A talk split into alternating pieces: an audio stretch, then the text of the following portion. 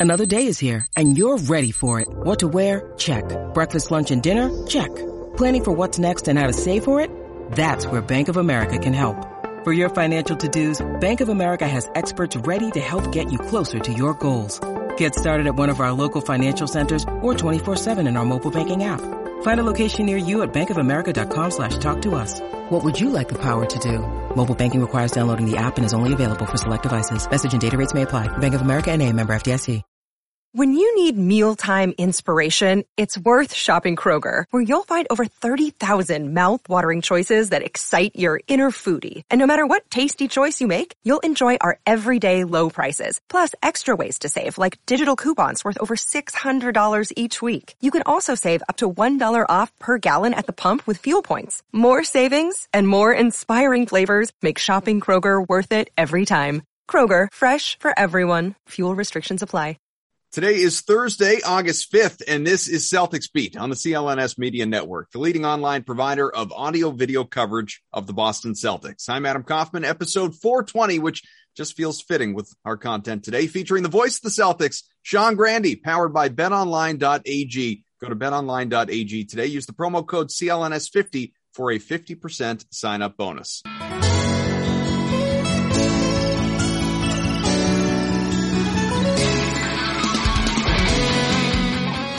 All right, folks. Well, here we are again. Another new edition of Celtics Beat. It has been uh, just a, a, little bit. I guess a lot changes in a week in some ways. Certainly, everyone's attitude. Uh, you look at social media, that changes, and uh, it's been it's been a minute for sure since we've had Sean Grandy on with us. Uh, long time, as I always like to tell him, radio voice of the Celtics, and uh, you catch him all over the place, staying very busy. Evan Valenti here as well. I'm Adam Kaufman, as I may or may not have said. I can't remember. Sean, how are you? Uh, Evan, what's that deal? Is that, that your own? Is that your personal? Yeah, I don't know. Just, just, no, I like it. I think everybody should it, have one. I just don't. Yeah, Got to keep it light. At one point, I was doing like the the Jamal Murray like three point arrow. I like. Oh, he was dabbing. The Abu Dab. Dab. Yeah. yeah I like no, to do something keep it light, fun, and easy for the people watching at home. You know, I, I try to provide more of a viewing experience sometimes and a listening experience to try and drive traffic that way. So if you're listening to the show and you want to know what I'm doing on camera uh, as we start the show should probably YouTube, subscribe baby. to our YouTube channel, CLNS Media.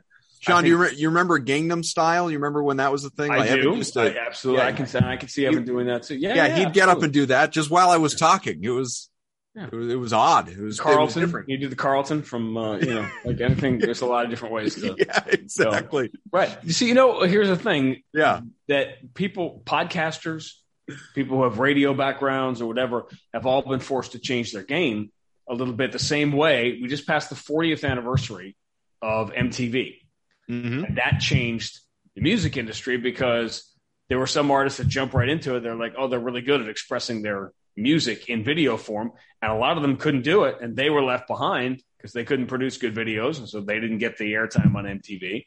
And now it's the same thing. Like, you're not going to, you know, now you have to think about what's behind you you know, if I got to have pictures of my wedding and like the the Simpsons the Simpsons caricature of the wedding, which was a gift, you know, all these different things you have to have behind you, and then the Zoom shot during the pandemic became the new medicine cabinet, right? You're like, yeah, right? Well, what does that person have in there? And uh, like, oh, there's no way that guy's read that book. There's no, and that's what you're doing now. So yeah. No, the number of times that I've been asked by people. So are, th- are those movies behind you or or books? And I know I'm not nearly that well read for yeah. for all of this to be books. I I invested really well in in the digital video disc phenomenon. I read the streaming market well.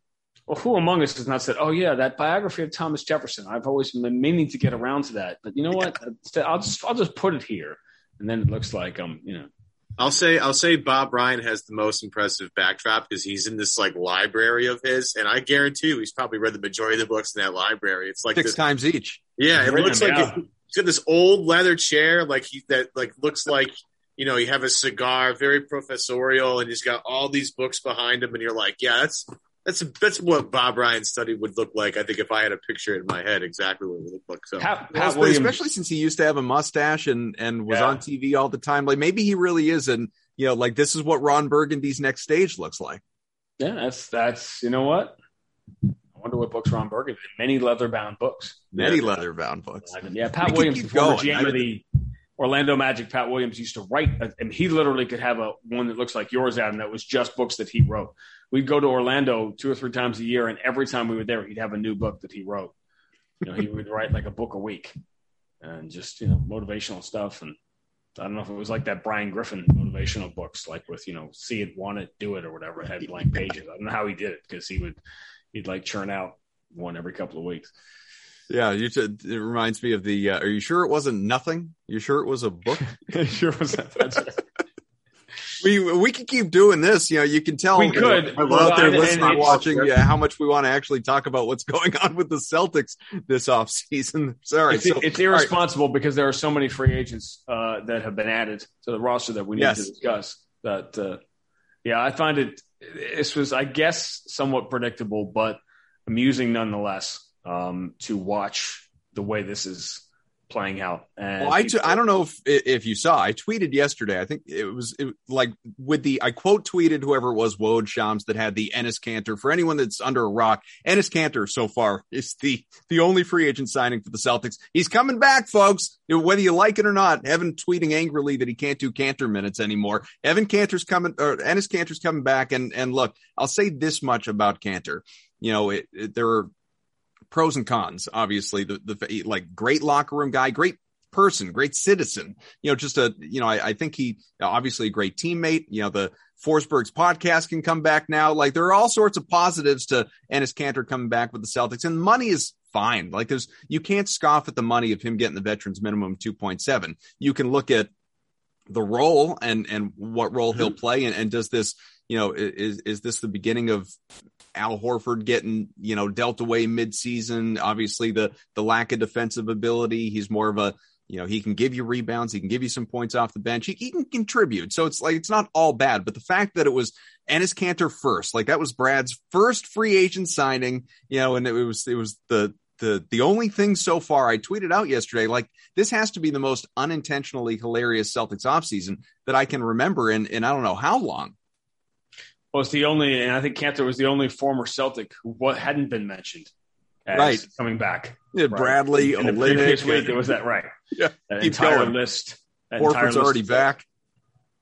Um, yeah, it's uh, an interesting center rotation with Al and Robert Williams. And let me put this way: there were no 82 game guys on that list, so nope. Uh, that's going to be mix and match. It's a it's a mix and match year. There are interesting players. Uh, my Max and I were talking about this yesterday. That the issue is that the Celtics, it's it's kind of funny the way it's going to work out in that nothing as far as the content of the team and their success and where they fit really in the Eastern Conference right now as we're talking again August 5th. Who knows? It's a long way away, even though mm-hmm. we haven't, we haven't even seen the schedule. One of the most absurd things at the NBA. One of the only areas where the NBA really, in my view, struggles and falls behind the other entities is every year I find it hysterical that we get the Major League Baseball schedule for next year before we get like we know where the Red Sox are playing in September of 22 before we know where the Celtics are playing in October. you know, two months yeah. from now, no, which weird. is always held because of the free agencies and they every you know TV wants every little piece that they can get of good matchups and things like that. But it really is. It's like, uh, guys, we're you know training camps opening next month, and we don't have a schedule. It is kind of silly. Uh, but the one thing that's going to go away this year is the artificially artificially high expectations, which mm-hmm. were a big issue last year. And so suddenly the Celtics are almost backing their way into a potential position of being underappreciated and completely dismissed. And no, is anybody right now, as we're talking August 5th, is anybody talking about or looking at the Celtics, and I'm not saying they will be, as a team that's going to avoid the play in in the Eastern Conference? Because what, possible. Right. I, I don't, it's possible. But here's the, the thing of what, what happens now with the free agents. Every new player that goes to a team, you say, oh man, I like that guy. I've seen highlights of that guy. You're not watching him every single game. Marcus Smart is probably the perfect example where people say they know all the things, the downside that comes with Marcus Smart. And you sort of dismiss the upside players you have because you're looking over the wall. Oh, I know that name. I know that name. That guy went there. That guy went there. Oh, you know, the Lakers got this guy and whatever.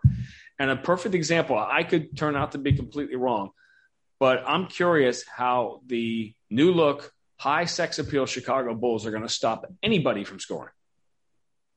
Like just as an mm-hmm. example, that's a, that's yeah. an example of a team where you say, "Oh my God, Chicago added this guy and this guy and this guy. They're going to be great. And they're going to win fifty player top four team in the East." Are they? Um, you know, we don't. The other element about the season coming up, and this is just something to say August fifth, so you can run this back later on YouTube. And didn't Grandy say that? He always says this stuff like four months at a time, and it sounds crazy, and then you know it turns out to be kind of right. The other thing as the NBA that I think we are have dropped the ball on here is the quick turnaround to this season and how last year we know what a disaster it was as far as guys getting hurt. There was no turnaround time. We rushed to start the season at historical proportions, and we had an eight week off season from the end of the finals to the start of the crazy year. This year's only nine weeks. there's no, there's virtually no difference yeah. between the the very small off seasons. And I get the idea of wanting to be back on track. I'm not signed off on the idea of starting October night. To me, why not start November 1st or, you know, you get closer to getting back on track. Now everybody's rushing right back in. I think the teams that had long playoff runs, which obviously did not include the Celtics, are going to be again at a disadvantage. And I think there are you know potential for more injuries and more unpredictable, the unpredictable nature of the regular season.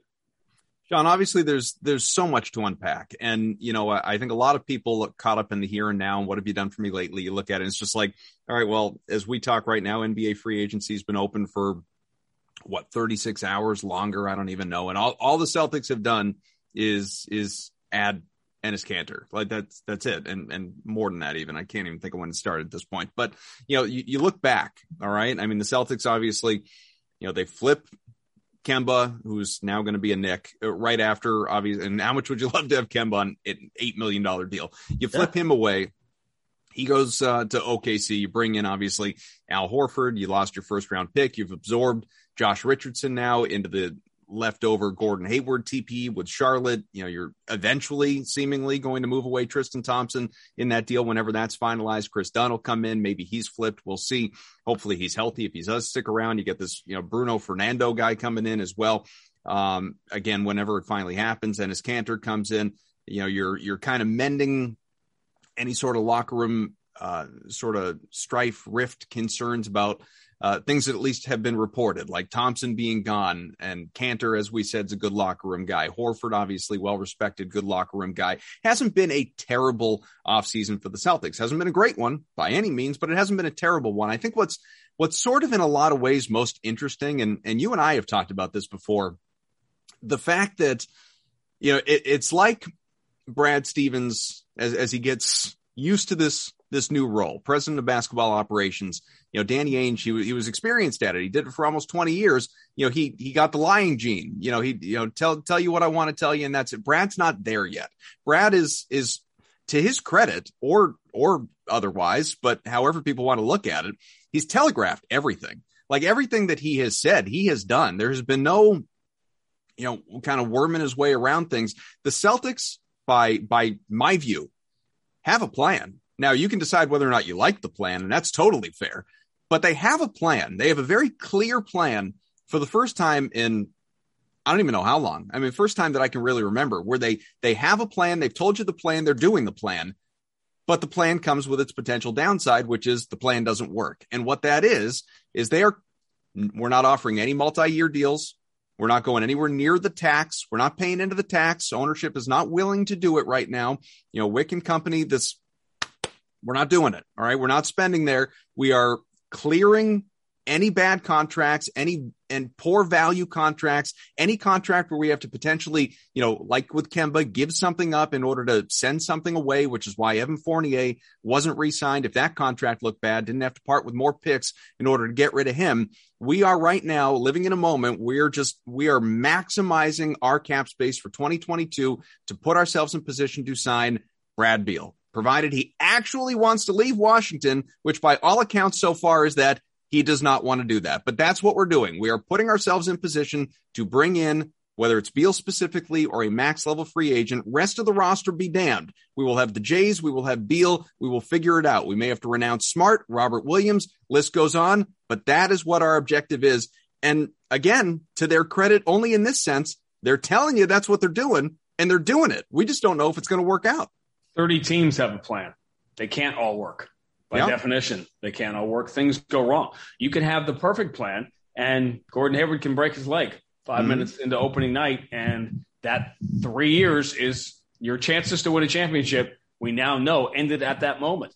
We kind of you had a gut feeling that might be the case when it happened, but then it, everything takes on a different route. But you realize, looking back now, that that that moment changed everything mm-hmm. for the Celtics, and that's how it happens.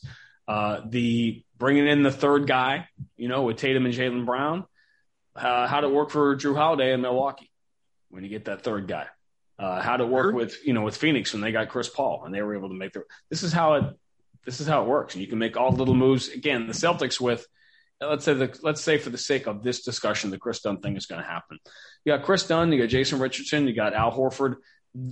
There's a chance here to be a decent, pretty good team. And uh, you know, it's again not going to be a high sex appeal team. Although if you have Tatum and Jaylen Brown, I don't see how you're not. It's just that people aren't, you know, assume that you needed to add Patty Mills to go over the tax to win 45 games instead of 43. That's a bad. That's a bad decision and again, if you're a fan, says, "On my money." Okay, I get that too. But telegraphing the plan, I guess the question, the rhetorical question I would ask is: Is this the best possible plan from where you are mm-hmm. with Tatum and Brown, with the roster flexibility that you didn't have that you now have more of?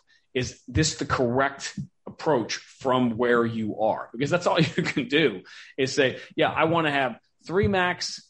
uh, superstar players and fill them in with role players around that I've drafted who are on their first contract, and then get some veterans like Golden State. We all know what the you know how you get there and how you win a championship, but you can only plan it from where you are. And again, the Celtics, the ESPN always used to do those futures things, like which roster would you rather have going yeah. forward. And the Celtics over the last few years have been consistently top two or top three, and maybe they're not, but they're still, you know, a lot of teams don't have the aren't in the starting blocks where the Celtics are. It's just that I think the reality, what's happening this week as we're talking, is the reality is settling in that this year on paper is going to be more like last year was. And last year, which was a 500 season with some good players and good moments, was treated here in Boston as if it was this epic dumpster fire because people's expectations were too high. You had the most games lost to COVID. You had all the things you had. And last year wasn't nearly as bad as we're going to remember it. 2020 was much better than we're going to remember it. Uh, you know, go to the conference finals, and when even that wasn't acceptable somehow.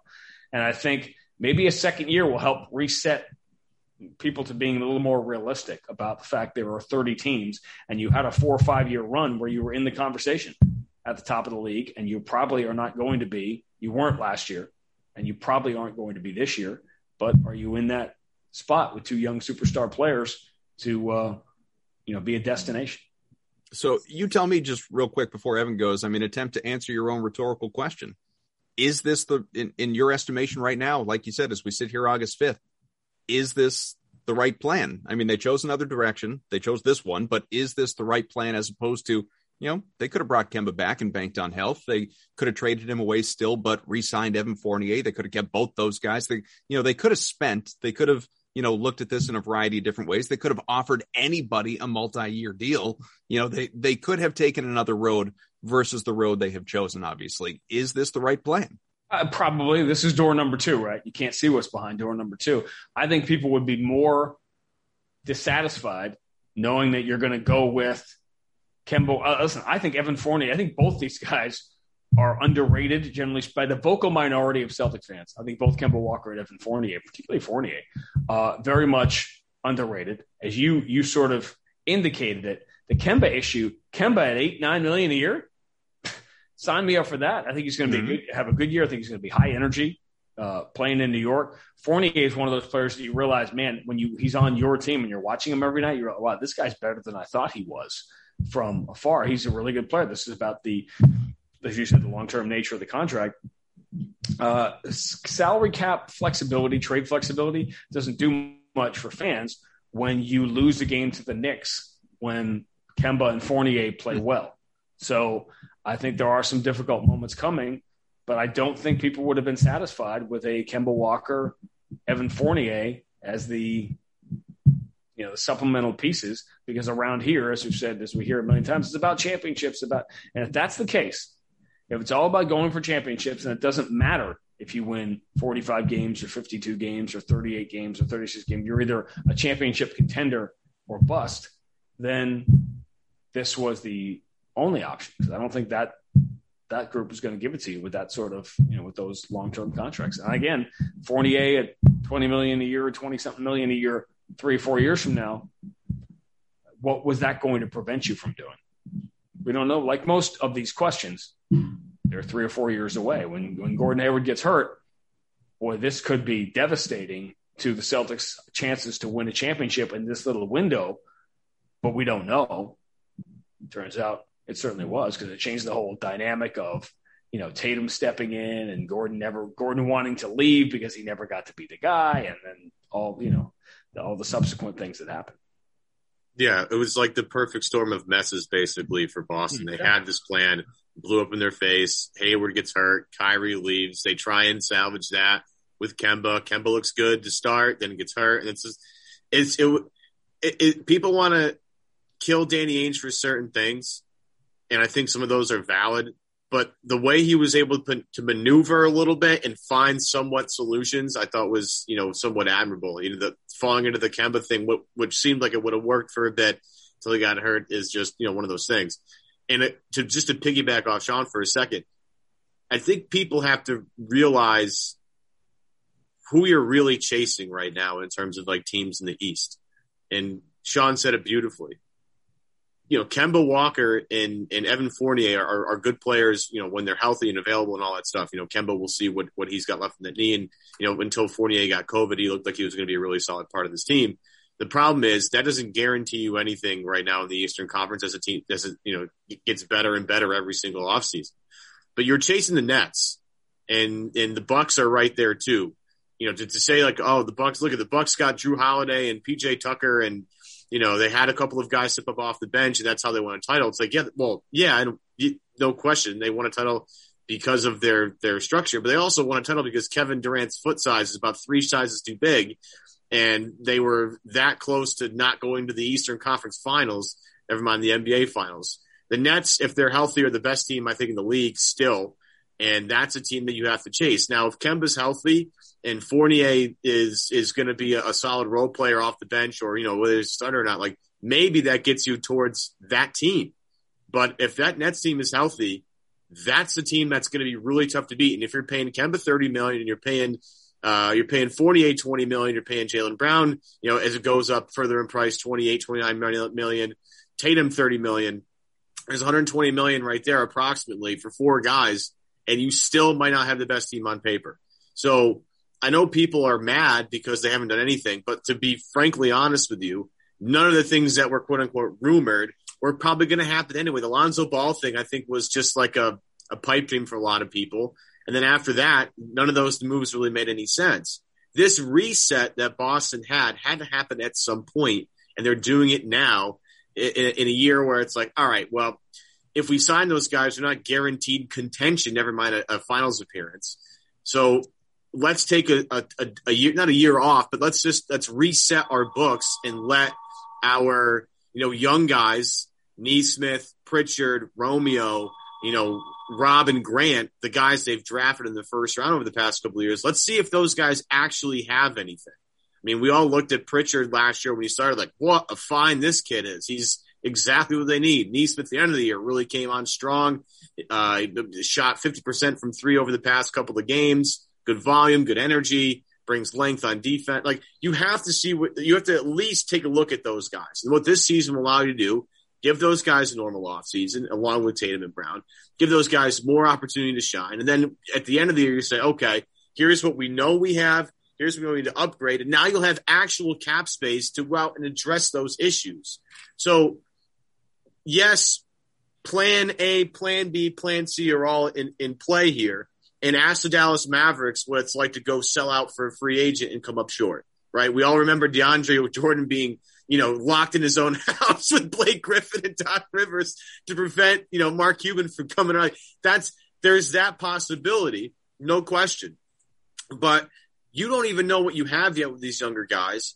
And I think you owe it to yourself to say, okay, like, oh, you know, we might not be amazing this year, but we'll see what Tatum's like with another year as the top guy. We'll see another year of Jaylen Brown as the number two option, and we'll see what our what you know the rest of the, the, the group brings.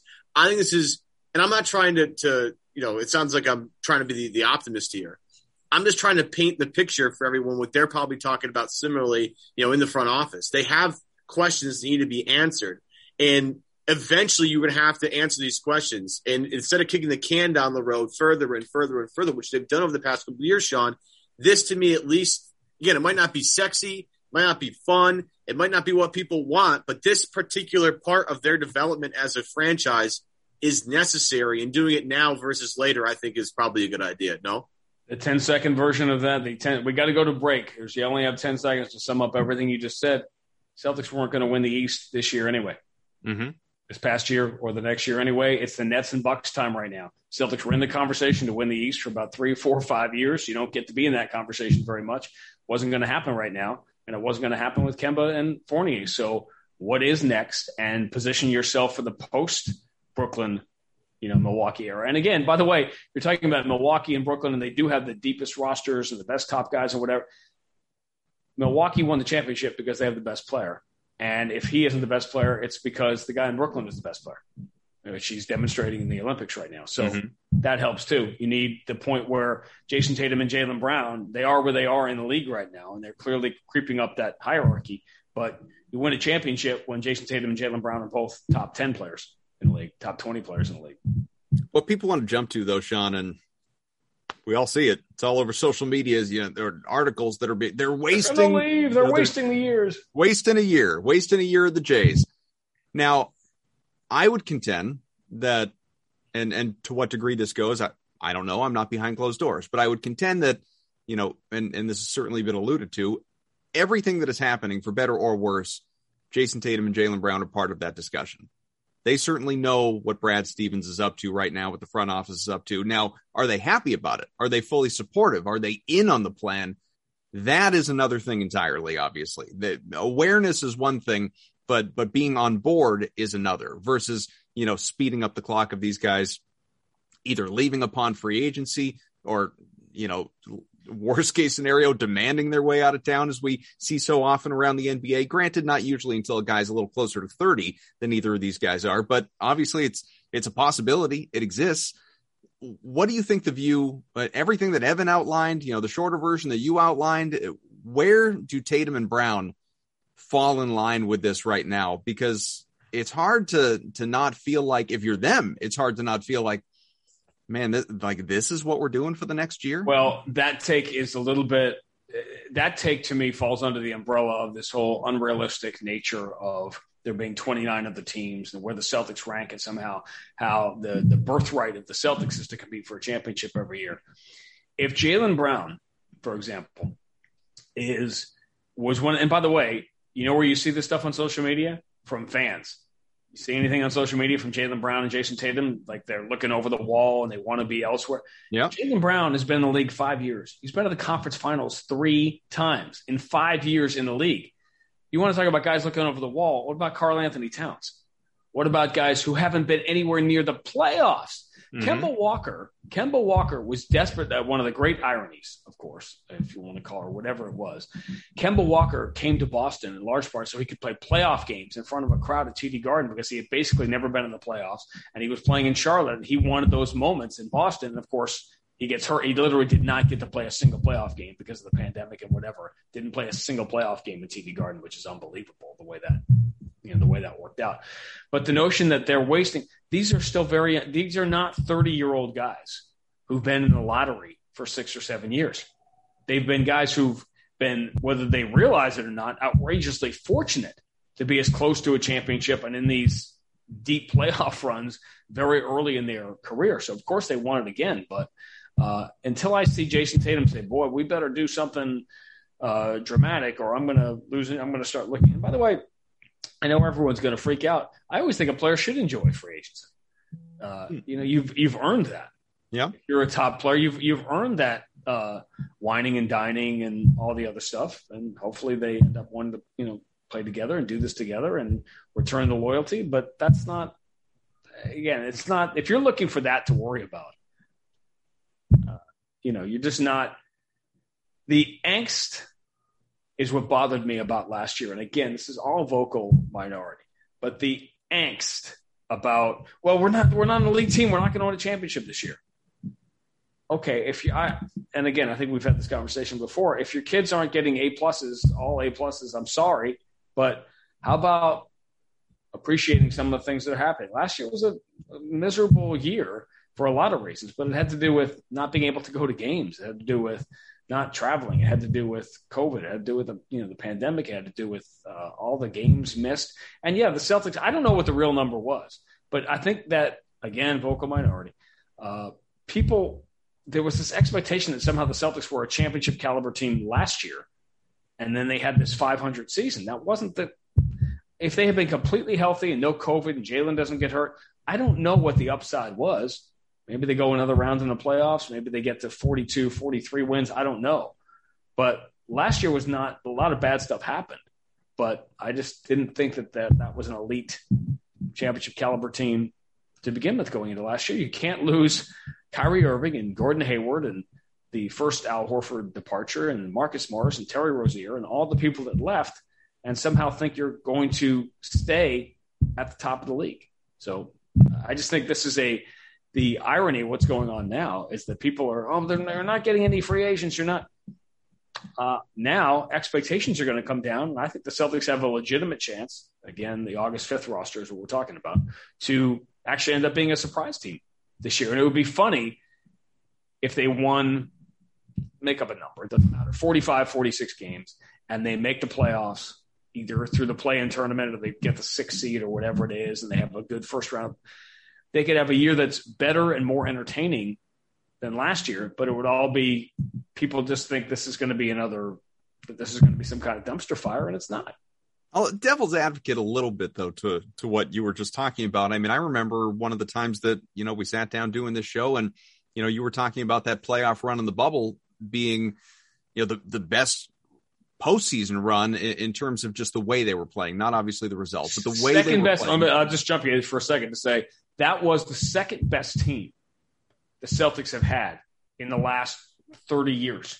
Okay, so that's exactly where I was. So wasn't it? So that in mind, I mean, wasn't it reasonable to go into last year with, you know, high-ish expectations?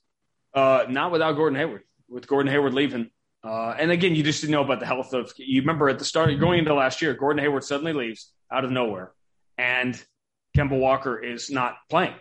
Sure. So, no, I don't think it was realistic. And Brooklyn wasn't Brooklyn.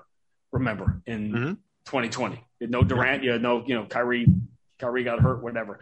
So I don't think it was. I think, and you know, you still had Daniel Theis who helped you win a lot of games in 2020 and things like that. I thought the Celtics were in the conversation. I obviously, like everybody else in the world, I thought they would win more games last year than they did but I didn't look at them. I think it was a matter of time with Philadelphia, coaching change, and then I, I just thought the Celtics were probably going in as the third or fourth best team, you know, at, at best in the East. But uh, to me, the, the Hayward one was half surprising and then the really the big blow because that was something you couldn't replace. Ironically, you sort of did replace it a little bit with Euro Hayward with Fournier.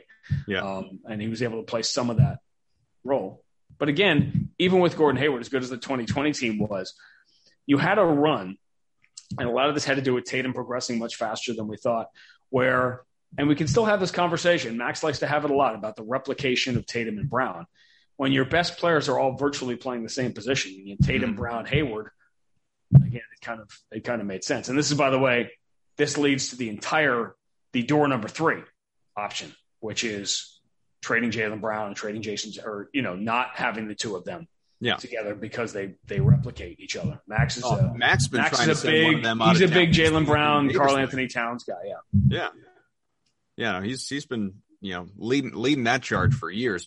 Real quick break. Bet online, the fastest and easiest way to bet on all your sports action, folks. Of course, baseball season in full swing. Playoffs not far away. You can track all that action at Bet Online. You can get the latest news, odds, and Of course, for all your sporting needs, you include uh, MLB, NBA, NHL. You got NFL coming back tonight as we sit here right now with the Hall of Fame game. There are odds for every Olympic basketball game, three on three, five on five. Team USA, 12 and a half point favorite against France in the gold medal game coming up on Friday. So that'll be fun. Uh, U.S. against Evan Fournier.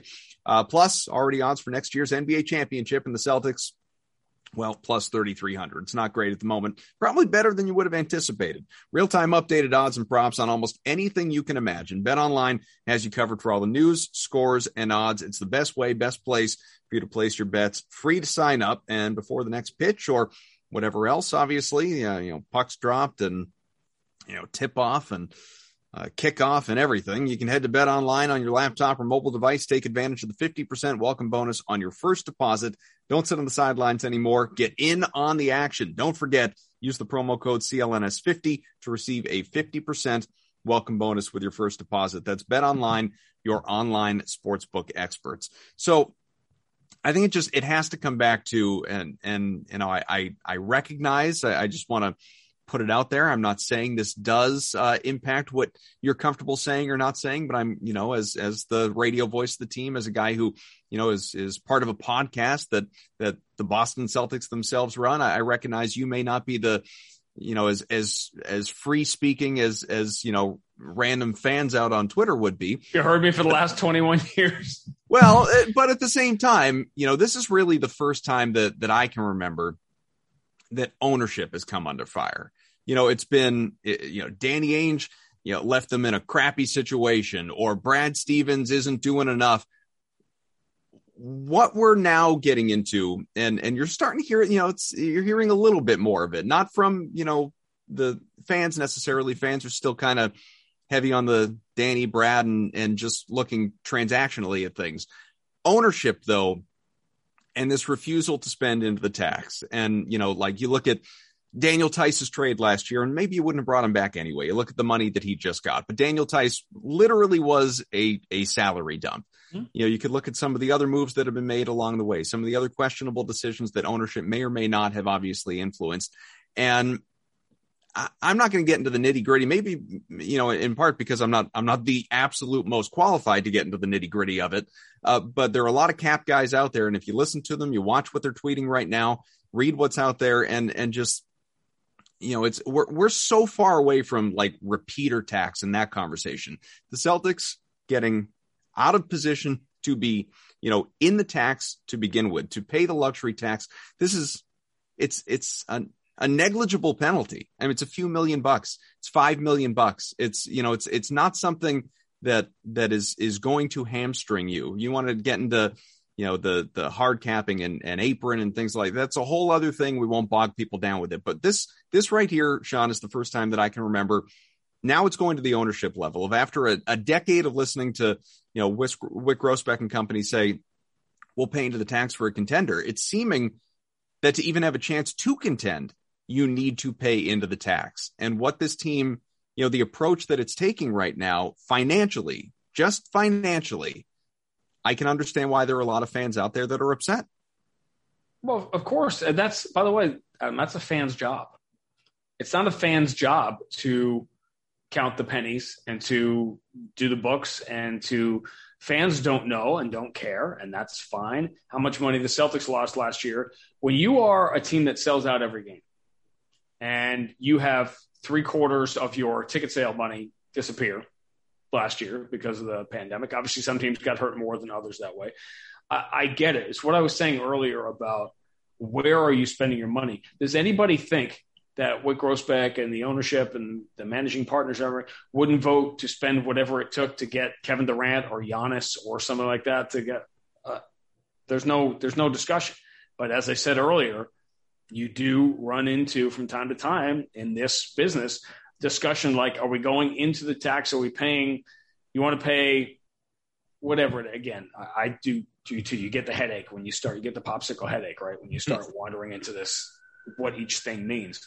But do you go over cap limits? And by the way, in addition to there's money limits, there's also flexibility limits too. Without going too far down this road, and things you mm. can't can't do when you go into different levels of your. You're not allowed to sign a, uh, you know, a mid level exception guy maybe you can't get if you're at a certain tax So there's it's not just money, but money's the thing too. Do you want to go over certain thresholds to add a player that might be a 10 or 12 minute a game guy? And as going back to our earlier discussion, I think the Celtics would add anybody that's going to push them over the top. Is there a player that is worth going into the next, we'll say for the sake of this discussion, the next tax threshold, the next whatever for this season that's going to, uh, what's the expression we like to use? Move the needle guy. So mm-hmm. it's going to take you from 43 to 44 wins and take you from the eight seed to the seven seed or take you from the five seed to the four, whatever it is. Um, I think that you've got what is it now? Uh, 18, 19 year this ownership group. I think you've got a track record of going for it when there's an opportunity to go for it. And you know how if Kevin Durant, who's you know Boston was his number two choice when he went to Golden State, what if Kevin Durant had come sure. here in two thousand? You know, it's all these different things. I, I don't think there's enough evidence to suggest that this ownership group in any way is going to let finances stop them from making a run at the whole thing. If you want to argue that, well, they didn't go into the uh, the next level of tax threshold to sign Patty Mills to be a fifth guard or a fourth or fifth guard in 2022 in a year in which they probably weren't an elite team in the Eastern Conference anyway. Okay, that's fine. It's not a great talk show. It's not terribly compelling. I'm I'm fine with that. When you don't live up to expectations and your own expectations, you are subject to criticism or discussion. That's that's the way of it. Uh, the fact that you went from one of the most respected and successful general managers in recent NBA history, and a coach who by the NBA standard of how we judge coaches, do you win more games than you're supposed to? Had a very good eight year run that went from outstanding to maybe one down to very good, right? In two of the last three years. And you've replaced them with someone who has never done the job before in either spot. Of course, you got concerned to be, you know. By the way, that's what they said when Danny Ainge became general manager for the first time. What did they say? He's never done that before. He doesn't know what he's doing. He's just a coach. All right. So there's there are questions. There's uncertainty. There was a difficult season to get through last year. Uh, it's all the stuff is. I think it's fair to ask questions, and you wouldn't. Nobody connected to the Boston Celtics wants to be involved in a franchise where the expectations aren't super high, and you get this criticism. This is part of being the Boston Celtics. I'm not going to name another team in a smaller market or whatever that has no history of winning or anything like that, but this is this is part of the price that comes with you know wearing Boston Celtics on the front of your jersey or your shirt or your polo shirt or on stenciled into your office or your business card. Yeah, I mean, look, nobody's going to be satisfied, right? I, I, think I think once the ball rolls out, we see what's going on. I think I think people will be a little more calm than they currently are right now. Because again, as as we've all kind of you know talked about. We talked about even you know pre-show. Twitter, is, as it always is, is a dumpster fire, but especially the past couple of days.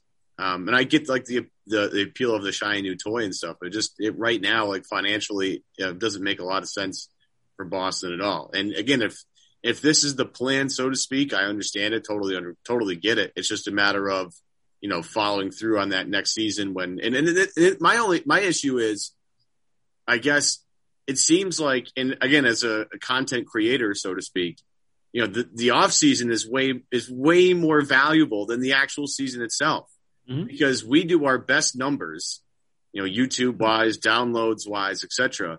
this time of year when there's so much news to react to. And there's, there's this guy moving here. Like the team building aspect of the NBA has now become more important to growth of a content creation company than the actual season itself. And I, I think people get so caught up in in playing armchair armchair GM at home, like they just they just don't understand the actual like, oh because you can go on the NBA trade machine and stick all these names in there. Isn't it uh, so much fun to put like like? But when actually comes down to it, there's there's like you saw reports of guys signed for less money they were offered somewhere else. Like I, I think Malik Monk is a great example of that. Signed for the league minimum with the Lakers. It's like, well, I get that, you know, from a looking good standpoint. I get, I, you know, could he have gotten more money elsewhere? Probably. But he wants to go to a situation where he's going to look good in. And guess what? He'll get paid another, probably some other time if he looks good with the Lakers and wins a championship. I'm sure that'll go well for him.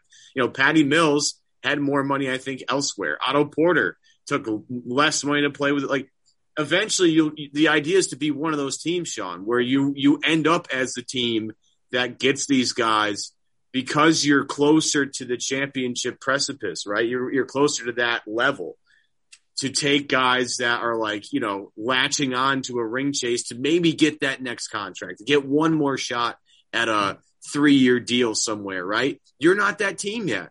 And, you know, if you're not going to overpay guys, which Boston isn't going to do right now, no, no, no, eh, I, I gotta, I gotta keep it, you know, PG here. No crap. Nobody's going to sign with you because because you're not the Nets. You don't have Durant and and, and Harden and Kyrie in your team. You don't have LeBron and Anthony Davis. You have two young guys that maybe by the time Anthony da- or by the time LeBron and Kevin Durant, you know, get older and they're looking to latch on to teams, maybe you're the team they're looking to latch onto because you have two guys that are 24 and 25 right now that, you know, one's a top we want to call Tatum a top 15 guy right now and playing for Team USA and getting important minutes in these games against, you know, countries uh, on the biggest stage.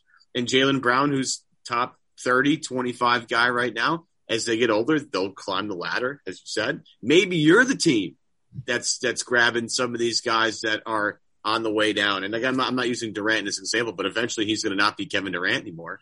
But maybe you're the team that teams are flocking to to latch on one more time, just one more shot because of the the gap in age that they currently like. That's the thing we've talked about a bunch. This team has overachieved so much that there was eventually Sean going to be uh, uh, a regression back to the mean, so to speak, with, this team. They weren't going to contend for, you know, as much as we all love Jayson Tatum, he's not the greatest player to ever play the game of basketball. You know, it's going to take time for Tatum to get to that elite level of the Durants, the LeBrons, the Currys of the world. So, you know, as as as sexy as it's as it's not, you know, they're just not in that particular realm right now, and and and it just makes more financial sense for a team that. And I and again, Adam is all over ownership in terms of not willing to spend. But there's real money at stake here, and, and those guys, you know, they have to think about that going now and going forward. That's ownership calling you right now. There's uh, there's a couple of things you said that sort of I don't say they contradict each other, but it's the duality of the world you're in, and that you are talking about something over the next few years. And I, you know, I do this a lot. You try to see beyond, right, and how things are going to. But no, but that's not what social media and fan reaction is. And go back to uh, one of the, the moments that always stuck, stuck with me from this year, not because of its own individual case, but because of how that particular medium has changed. It was the what the fifth or sixth, seventh game of the year. The Pistons came in here and Saddiq Bey made all those 3s mm-hmm. and the Pistons win the game. And it was this. They, they have Saddiq Bey, and the Celtics took Aaron Nesmith, and he's not even. And people were outraged at the pick. Seven games into their rookie year, it was he's a bust. Aaron Nesmith. What? Like he could if Aaron Nesmith was the worst player in NBA history, he wouldn't be a bust seven games in to his NBA career. That's just not it's just not possible. But that's the how do you manage dealing with the the noise? The noise is all about right now versus what you're talking about, which is the, the plan and how things could work out in a perfect world. And one of the reasons the 2019 Celtics didn't work is because those guys that want to come and play with the the guys in the prime of their career who have a chance to win a championship need to be the older guys that you're talking about, the former elite players, the former best player on a certain team who's ready to become a role player. The 2019 Celtics tried to do that with young guys, with you know Tatum and Terry Rozier and guys who are, you know, are still in their first contracts, and it doesn't work then. It has to be guys who've already made their money and gotten their contracts and now just want to win because this league is set up to get yours in the first few. You got to get through that rookie contract, right? Before you can actually establish yourself. And it's not just all about money. It's about saying you're a player in this league. For Terry Rozier, yeah, he wanted to get paid. Everybody wants to get paid. But he also wanted to show, hey, I'm Terry Rozier and I can be this level player in the league. And he wasn't going to get that opportunity as the sixth or seventh guy on a championship caliber team. And you look, turn the clock back a couple of years earlier when Golden State was winning the championships Those guys were Shaun Livingston, Andre Iguodala, Andrew Bogut, those kind of guys, not players in their first and second year as talented as they may be. So of course that's the that's the blueprint, but it's not going to happen right now. And we're gonna it's gonna be another year of Saddiq Bey is better than Aaron Nesmith on any given night. I mean, that's as, as we said, this may be the perfect plan, but it's not going to be any fun when Evan Fournier and Kemba Walker come to Boston and win a game if that happens. I think a lot of people don't want to live fans three, four down years down the road financially. You know, I think that's that's the biggest thing. It's you know we don't we don't want to think about the numbers and other people's money. And this guy could be a free agent if he doesn't resign, and if he is, you know, what are the chances he comes to you versus going somewhere else? Like a lot of people just have their maybe the organization as well. Their eggs in that Tatum and Beal are, are, are best friends basket and and this is an inevitability. This is you know it's honestly in a lot of ways people are looking at it the same way that that so many of us looked at. Well, when Gordon Hayward's a free agent, of course he's going to come to Brad Stevens, and you know he did, but it it didn't work out as we saw. But people are looking at it in in in large part that way. You know, you you, you can only as a fan, I feel like you can only in your in your right mind kind of live three four down the years down the road in, in the way that we all were forced to when the Nets trade was made. And it's okay, well, there are all these looming draft picks and these, you know, the pick switches and these could be top 10 picks, top 5 picks. Hell, it could be number 1 every single year. And so that was you know part of that rebuilding, that retooling, that excitement that people had. People are are less inclined to be excited the way this is going right now. Now, we hit on this before. I think this will be a good team. Now, good is relative. It's not a it's not on paper right now a, a, championship contender. I don't think it will be on the floor either. I think it's a team that could finish as high as fourth in the East. It could be tenth in the East. You know, there's a there's a big range, and obviously health is a big part of that as well. I think if this team is healthier than it was last year, which wouldn't take much because last year they were about as banged up and COVID ridden as any team in the NBA by a by a wide margin. I think this will be a better team than it was last year. If you're telling me I, I don't know what the over under for wins is going to be for this team, but if, if you're going to tell me it's 39 and a half, I'm slamming that over. I this team to me is a team that is going to go above 500. I truly believe that, even with the roster that we see in front of us right now, which still here in early August projects to trade. Again, the the Tristan Thompson Kris Dunn deal isn't even done yet. But what we are seeing, I think, what is interesting in the short term, Sean, is I don't remember the last time you were on the show uh, with regard to the the timeline of this offseason, but we haven't gotten into this. We're seeing how Brad intends to build this team for the new head coach Ime Udoka, and obviously Udoka and his role and his background, he has a say in this. Certainly, they're going back to their roots for Brad's successful teams. They're going defensive minded. They bring in Horford and Kanter notwithstanding. They bring in Richardson, Dunn, maybe. You know, this this is the priority. This is the emphasis. What are you seeing? What is your, you know, or do you have a big takeaway with respect to how Brad is building out this team right now, despite his limitations, as opposed to what we saw all these years from Danny Ainge? Well, it's it's players. He, you know, he's his. What's going to make his perspective interesting is coming more from the from the front lines and coaching these guys, and obviously in the the image, as you said, the image of the team that he wants and the longer defenders. Kris Dunn is an interesting player, and it's it's funny how things come around full circle, right? That this was the guy that Celtic fans wanted, yeah. and now you know there's no buzz or interest or whatever because who's watching Kris Dunn play his games in Chicago or you know, and again, as you said, he's been hurt. Um, it's just so funny because that was uh, an example and maybe appropriate given the conversation we're having that it is a fan's job to be loud. It is a fan's job to be passionate. It is a fan's job, whatever. But and it's not their job to be right. And often they're not. And that's a great example that you have the, the two big examples on draft night of people booing like crazy, right? Isn't it funny how there's so many Celtic fans now online or whatever? I I love the Jaylen Brown pick. I was one. I was one yeah. of those guys. Okay, I'm sure you did because some I'm sure some people did, but it's funny because I don't remember hearing from a lot of you that I love the Jaylen Brown pick. They wanted Kris Dunn. He was Providence I, I get it. And then but you know earlier, what? I, I wanted Dunn, but it wasn't because I wanted Dunn. I wanted Dunn because Chicago wanted Dunn, and I wanted to flip Dunn right. for Jimmy Butler. for Jimmy Butler. Yeah, that was that was part of the discussion too. The Jimmy Butler, even the Jae Crowder thing is interesting now.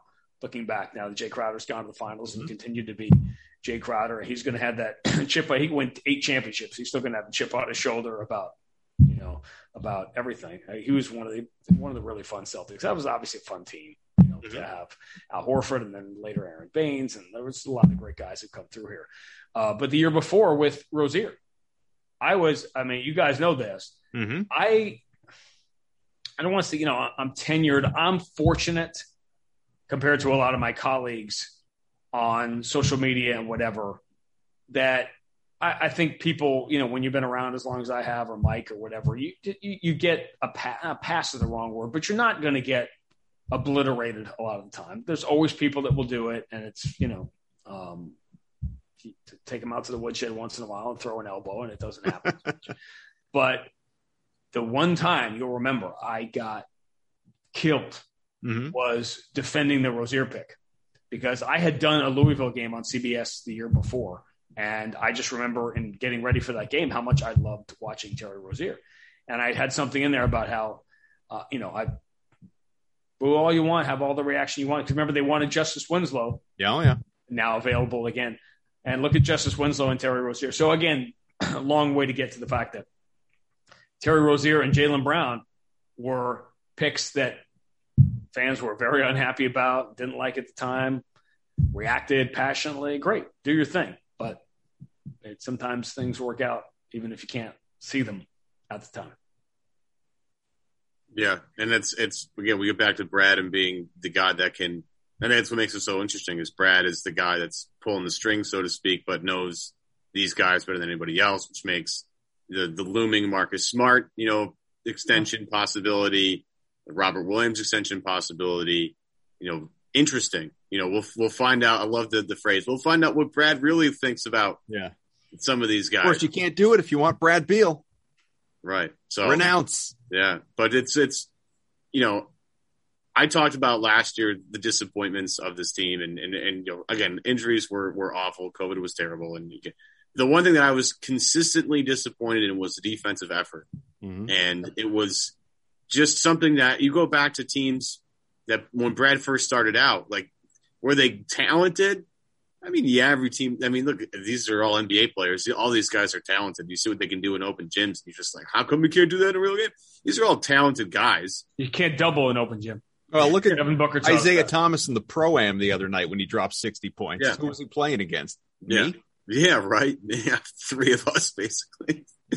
but they they just they they competed on the defensive end, and that's something that I you know when you build teams, you know, offense comes and goes as much as anything. But defensively, that's a lot of effort. That's a lot of communication. That's a lot of teamwork. And and even though you might not have the most the most talented team, you might not have the long, but like if you have the the the highest energy effort team, you can make an impact in that end. And I think what we saw, you know, with this offseason is Brad was like, yeah, we, you know, what we saw on the floor is not acceptable defensively. I mean, they just, they were a disaster. And, you know, again, part of that's injuries and guys coming in, guys going out, but they need to get back to that identity. And, and I think this season, when you look at Ime and his, his expertise in that area, you look at Brad and his emphasis in that area now, the way that Rockstar is constructed, you know, I, I think defensively, this team will be significantly better than they were last year, just because they're going to have continuity. A, hopefully, knock on wood, with with some of these injuries, but B, you know, they have some real focus in that. And so, you know, as you as you look towards the horizon here, and everybody's going to be, you know, offense, offense, offense, offense, because you know you have the the the the NBA favorite, you know, Brooklyn Nets who will score 130 points a game.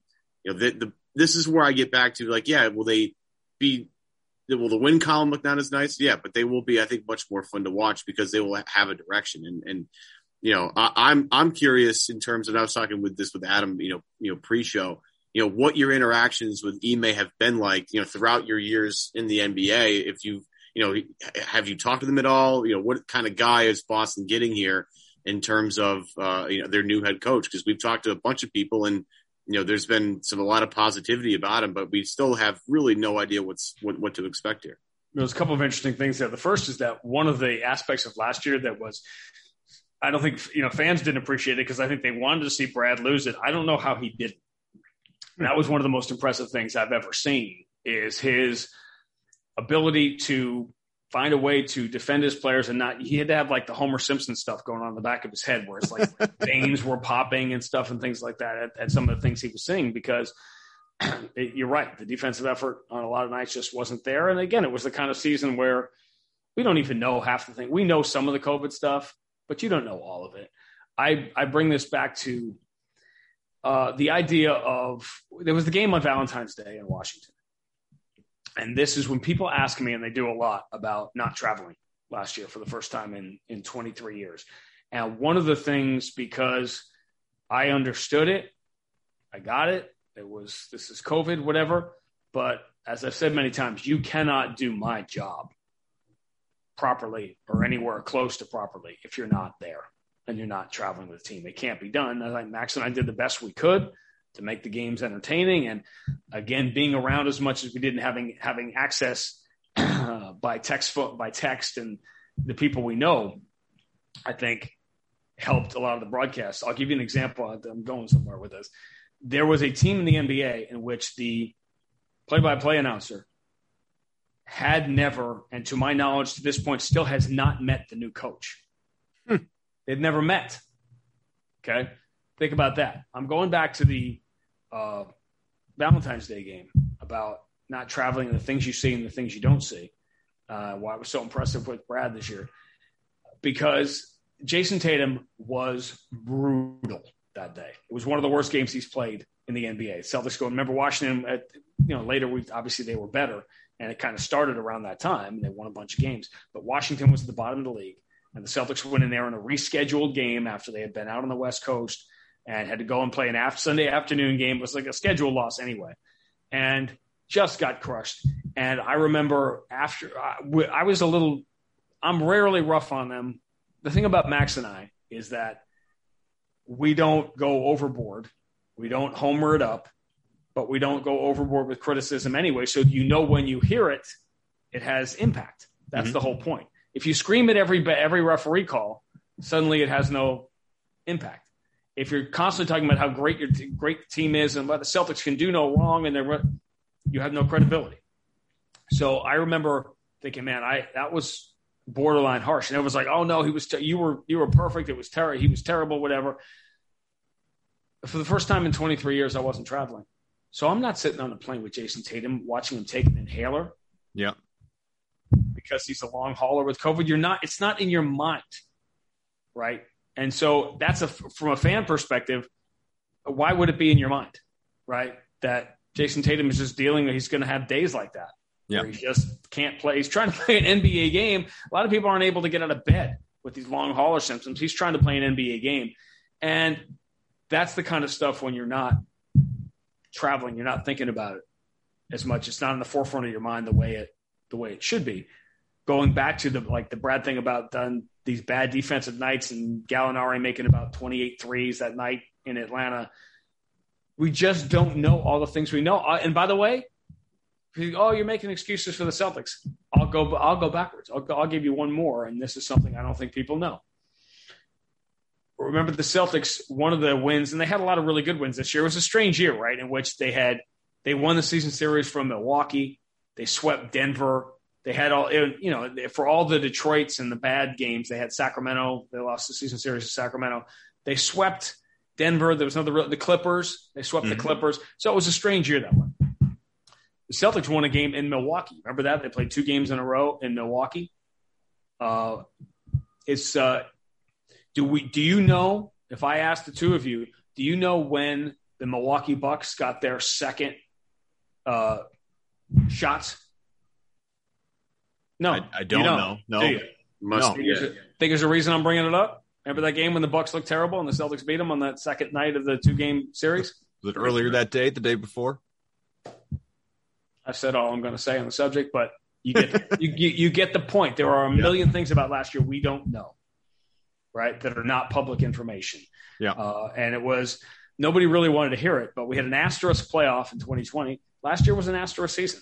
Nobody wanted to say it. I think we did an extraordinary job as a league of creating a facsimile of an NBA season. But And I'm, you know, as an individual, I'm concerned that this year, the way things are trending right now, uh, nationally, that this isn't going to be what everyone hoped it would be, which is like we're free and clear and we're starting fresh and this is a regular NBA season again. Yep. We hope that's the case, but and we're still 10, 11 weeks away or whatever it is. Um, but we don't know, and things are trending in certain parts of the country where there are NBA teams um, in a bad, bad way. So just keep our fingers crossed. By the way, when the Celtics came down with all, when the COVID really hit them hard, about a month into the season, four, five, three, four weeks into the season, where had they been for the previous week? They were in Florida. Mm. You think that was an accident? That's when everybody. Uh, that's yeah. like two players. So these are the things that again, there'll be books written, I'm sure, about. Oh yeah, Florida, Texas, these states doing whatever they want. Then now season and right. So yeah, let's keep our fingers crossed that this is a normal NBA season. And I always find it funny that the Boston teams, you know, the Bruins had a pretty good year, but the Patriots mm-hmm. had this really like off, like uh, not rebuilding year, but sort of this the gap, the bridge year. Yeah. Right. The Patriots did. The Red Sox did um, last year, all during, and the Celtics did as well during the the asterisk seasons, which I guess is when you want to have. Yeah, I'd make the, the argument that Belichick going seven and nine with a Patriots team that could only run the football is one of the most impressive coaching displays we've seen in a yeah. long time. And because Patriots fans so used to the Patriots going to the Super Bowl that nobody even realized how good it was.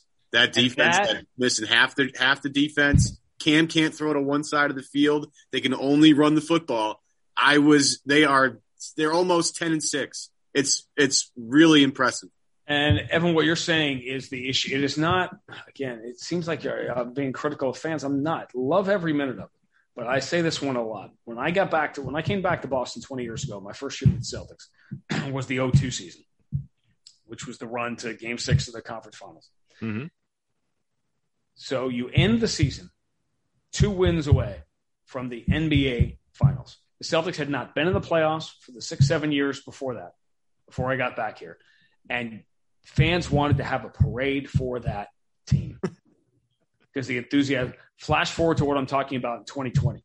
The Celtics went to, oh, guess what? Game six of the Eastern Conference Finals, two games away from getting to the NBA Finals. And people, people, again, local minority, were treating it as if it was an insult. Yeah. Why don't you hang a banner for it? This is what we celebrate around here now. and again, celebrating and enjoying that seven and nine season.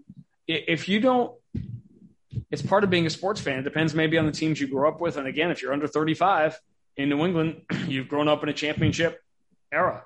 But to me, the romanticism of being a fan, of being a play by play, listen, I've done everything there is to do. You know, you do stuff nationally, you do stuff whatever the best job in play by play has always been, as part of the reason I'm still doing this one, as opposed to more, you know, like more individual national stuff, following a team from the first day of training camp to the end of the season. That's the romanticism of telling the story of that season.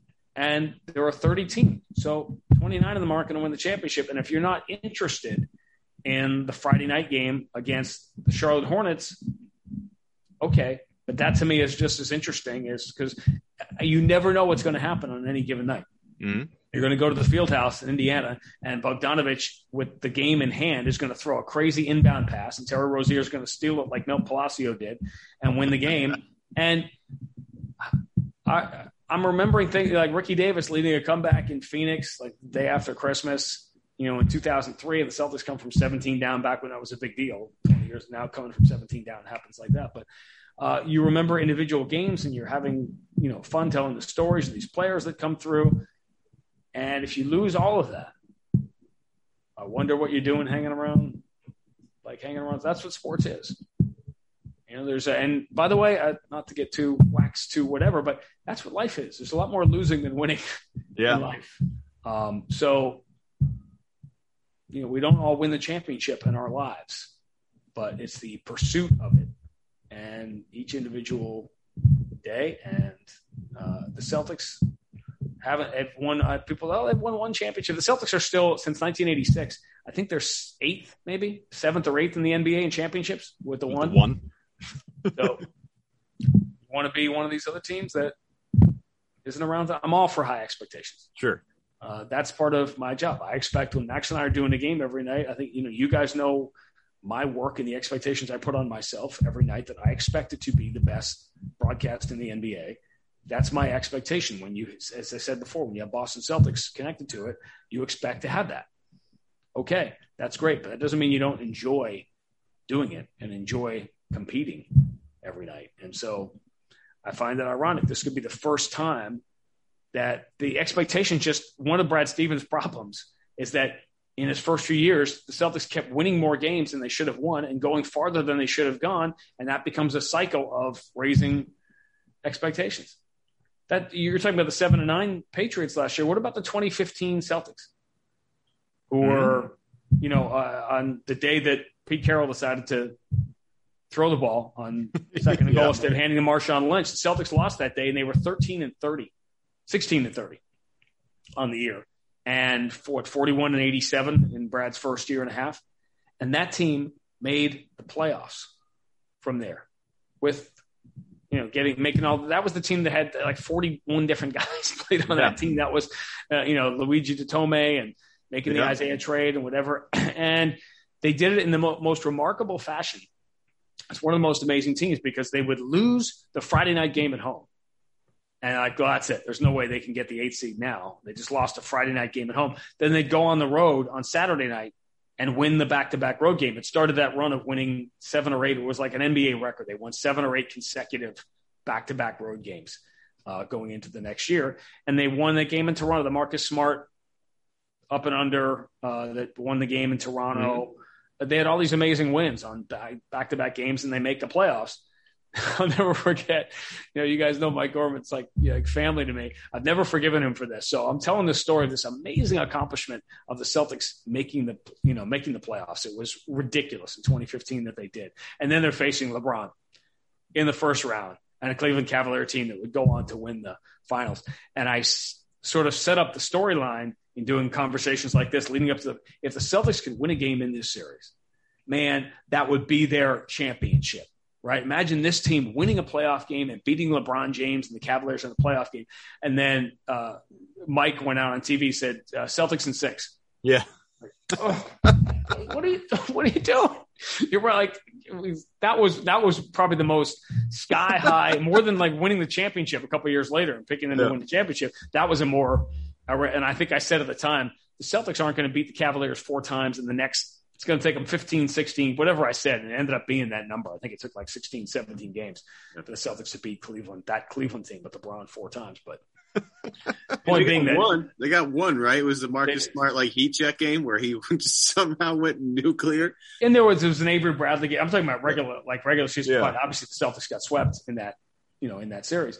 Um, but the point being that if you couldn't enjoy that 2015 run, and then, you know, 2016, won 48 games. And again, as we've discussed many times, they got screwed by the electoral math, the tiebreaker, and mm-hmm. they probably should have won a playoff series in 2016. They just, they got the wrong seed because of Miami winning the division. Um, and then, you know, 2017 without Kyrie and, you know, Kyrie, you know, Kyrie have Isaiah leading to the conference finals in that 16, 17 season. So you achieve and you win more and more games. The problem with the team that should win 45, that wins 50, is that you come back the next year, people think you're going to win 55. And a perfect example of that this year, and it just probably got corrected with Kemba and Fournier, mm-hmm. is that I thought the Knicks were headed for like the Knicks dramatically overachieved last year. Mm-hmm. Now with teams being healthier and uh, you know Miami being much better, like there's no way the Knicks were going to finish fourth. I still don't think they will, but and this is the this is sort of the problem for Kemba. Kemba's going into a bad situation to me because now expectations are artificially high in New York. Yep, first time in in forever. Like, is Randle going to have that year again? You know, didn't like, or is he going to be playoff? Not so much around him. Playoff Randle, right? So it'll be interesting to watch. I mean, I I loved Kemba. I feel terrible that that it happened the way it happened here for Kemba, and he just got hurt. Such a good dude, but I'm happy for him that he's in New York. And again, eight nine million dollars. That's awesome.